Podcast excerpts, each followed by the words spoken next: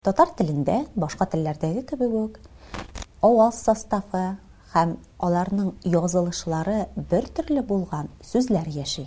Аларны икенче төрле аваздаш сүзләр, ягъни амонимнар дип атыйлар. Нәрсә соң ул омоним? Икенче төрле мәктәп дәреслекләрендә исә аларны бер төрле язылышка ия булган, төрле мәгънә белдергән сүзләр дип тә атыйлар. Укучыларга, киң җәмәгатьчелеккә күбрәк әлеге төшенчәләр хас. Ничин барлыкка киләләр һәм ни өчен бер үк телдә бер үк төрле әйтелешкә, язылышка ия булган сүзләр бар, әмма мәгънәләре белән алар төрле?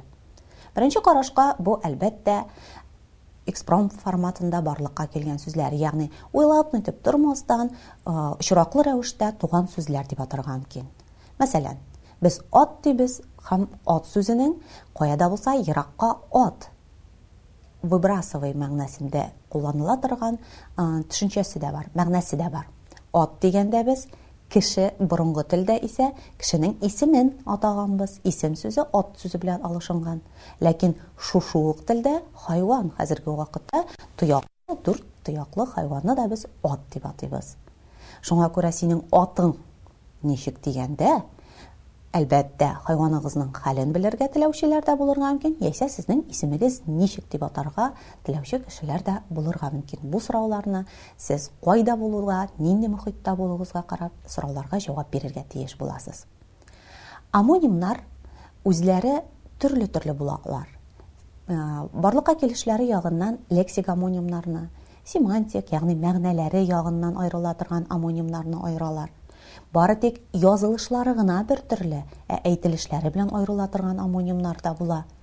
Киресенчә, әйтелешләре бер төрле, язылышлары белән аерыла торган омонимнарны да тел белемендә күрергә мөмкин. Омоним сүзләр очраклы рәвештә барлыкка килә дибез, әмма сөйләмдә алар шактый күп һәм Алар ның булуы телне өйрәнүдә, чит тел өйрәнүдә яисә әлеге телнең тирәнрәк серләрен өйрәнүдә шактый гына кыенлыклар да тудыра икән. Сәбәбе нәрсәдә соң? Омоним булганда төп вазыйфа итеп әлеге сүзләрнең бер-берсенә бәйле булмавын, бер-берсеннән ниндидер мәгънә үзлекләре белән охшаш булмаулыкны күрсәтәләр. Мисал өчен, әгәр дә без туп дип атыйбыз икән, туп дигәндә иң беренче кечкенә балалар уйный торган яисә спорт төрләрендә кулланыла торган туп, түгәрәк шар формасындагы катырак уенчык күз алдына килә. Ләкин әлеге туп безнең ядрәне дә аңлатырга мөмкин. Мәсәлән, сугышта туплардан аттылар дип әйтәләр икән, бу очракта туп ядрә, корал мәгънәсен белдерә. Икесе дә бер үк төрле әйтелешкә, бер үк төрле язылышка ия. Хәтта сөйләмдә кулланганда да аларны грамматик яктан бер төрле кушымчалар ялгап файдаланалар. Әмма әлеге сүзләрне мәгънәсе аерылу һәм мәгънәсе икесе ике төрле яисә тагын әле күчерелмә мәгънәләрне кулланган очракта башка бик күп төрле төсмерләр белән башка бик күп төрле Сүзләр җыелмасында кулланылуын да исәпкә алырга кирәк. Омоним сүзләр бер-берсенә охшаш булмаска тиешләр. Сүзләребез, әйткәнемчә, бер тел сүзләре төрле мохиттә төрлечә барлыкка килеп, сөйләмдә төрлечә файдаланыла алалар. Мәсәлән, барыбызга да таныш булган төшенчәләр бар. Мәсәлән, без телдә алка дигән сүзне беләбез. Алка дигәндә бу бизәнү әйбере күз алдында тора. Һәм гадәттә хатын-кызлар боҗра сыман бизәнү әйберен колакларына тагып йөриләр, төрле-төрле металлдан ясалган бизәнү әйбере бу алка. Әмма алка нәкъ менә шушы формасына охшатыптыр инде күрәсең. Әдәби телдә клиндер, ягъни ризык мәгънәсен белдергән форма, диалектларда исә Нәкъ менә шушы формада ясалган ризыкны да белдерә ала икән. Урта диалектта, мәсәлән, алкалар пешерәләр. Алар, әлбәттә, безнең көнкүрештә кулланыла торган менә шушы бизәнү әйберләреннән зуррак күләмдә. Урта диалектта аның пәрәмәч дигән өлешен дә, кабартма дигән формасын да күрергә мөмкин. Ләкин алка дигән сүз бар. Ягъни, моның белән нәрсә әйтергә телим? Амоним сүзләр, әдәби тел сүзләре һәм диалекталь сүзләр арасында барлыкка килә ала. Амонимнарның кулланылышында бер сүзнең мәгънәсе үзгәрү, ягъни исем-фигыль формасында кулланыла торган вариантларның башка мәгънә белдерә башлау варианты да була ала. Мәсәлән, барыбызга да таныш буяу дигән сүз бар. Буяу без инде нәрсәне дә буяу, идәнне буярга тиешбез, мисал өчен, яисә рәсемне буярга бирәбез. Анда без Буяу процессын башкарабыз.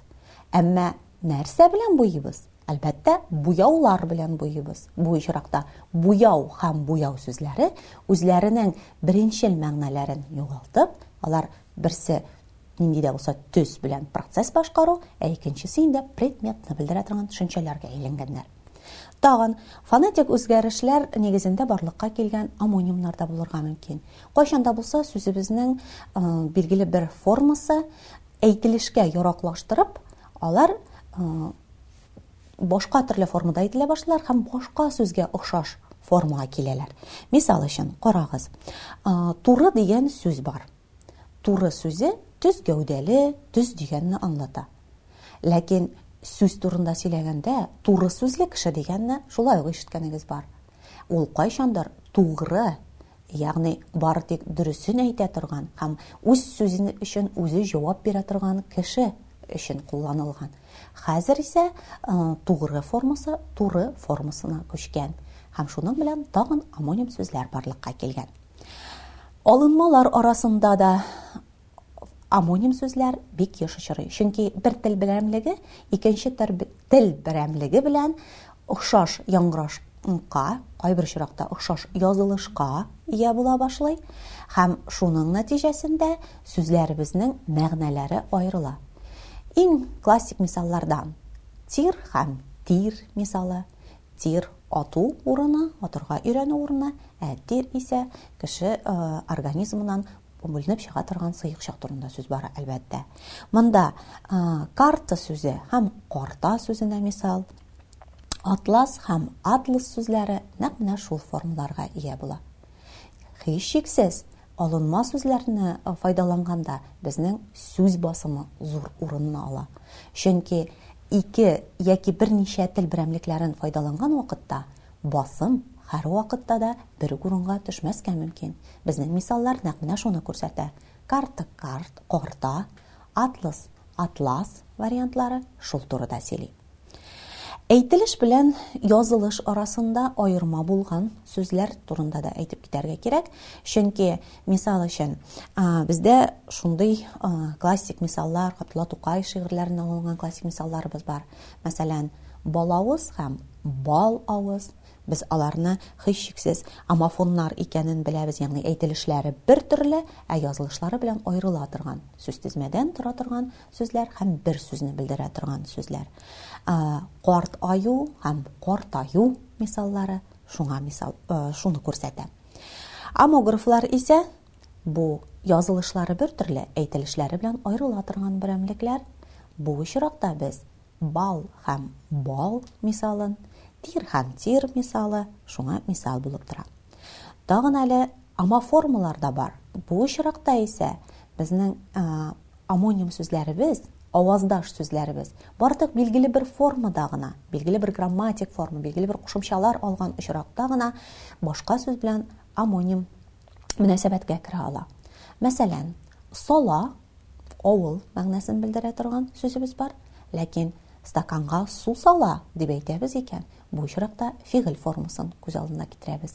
Ләкин язылышлары белән алар һәм әйтелешләре белән бер-берсеннән бернәрсә белән дә аерылмыйлар.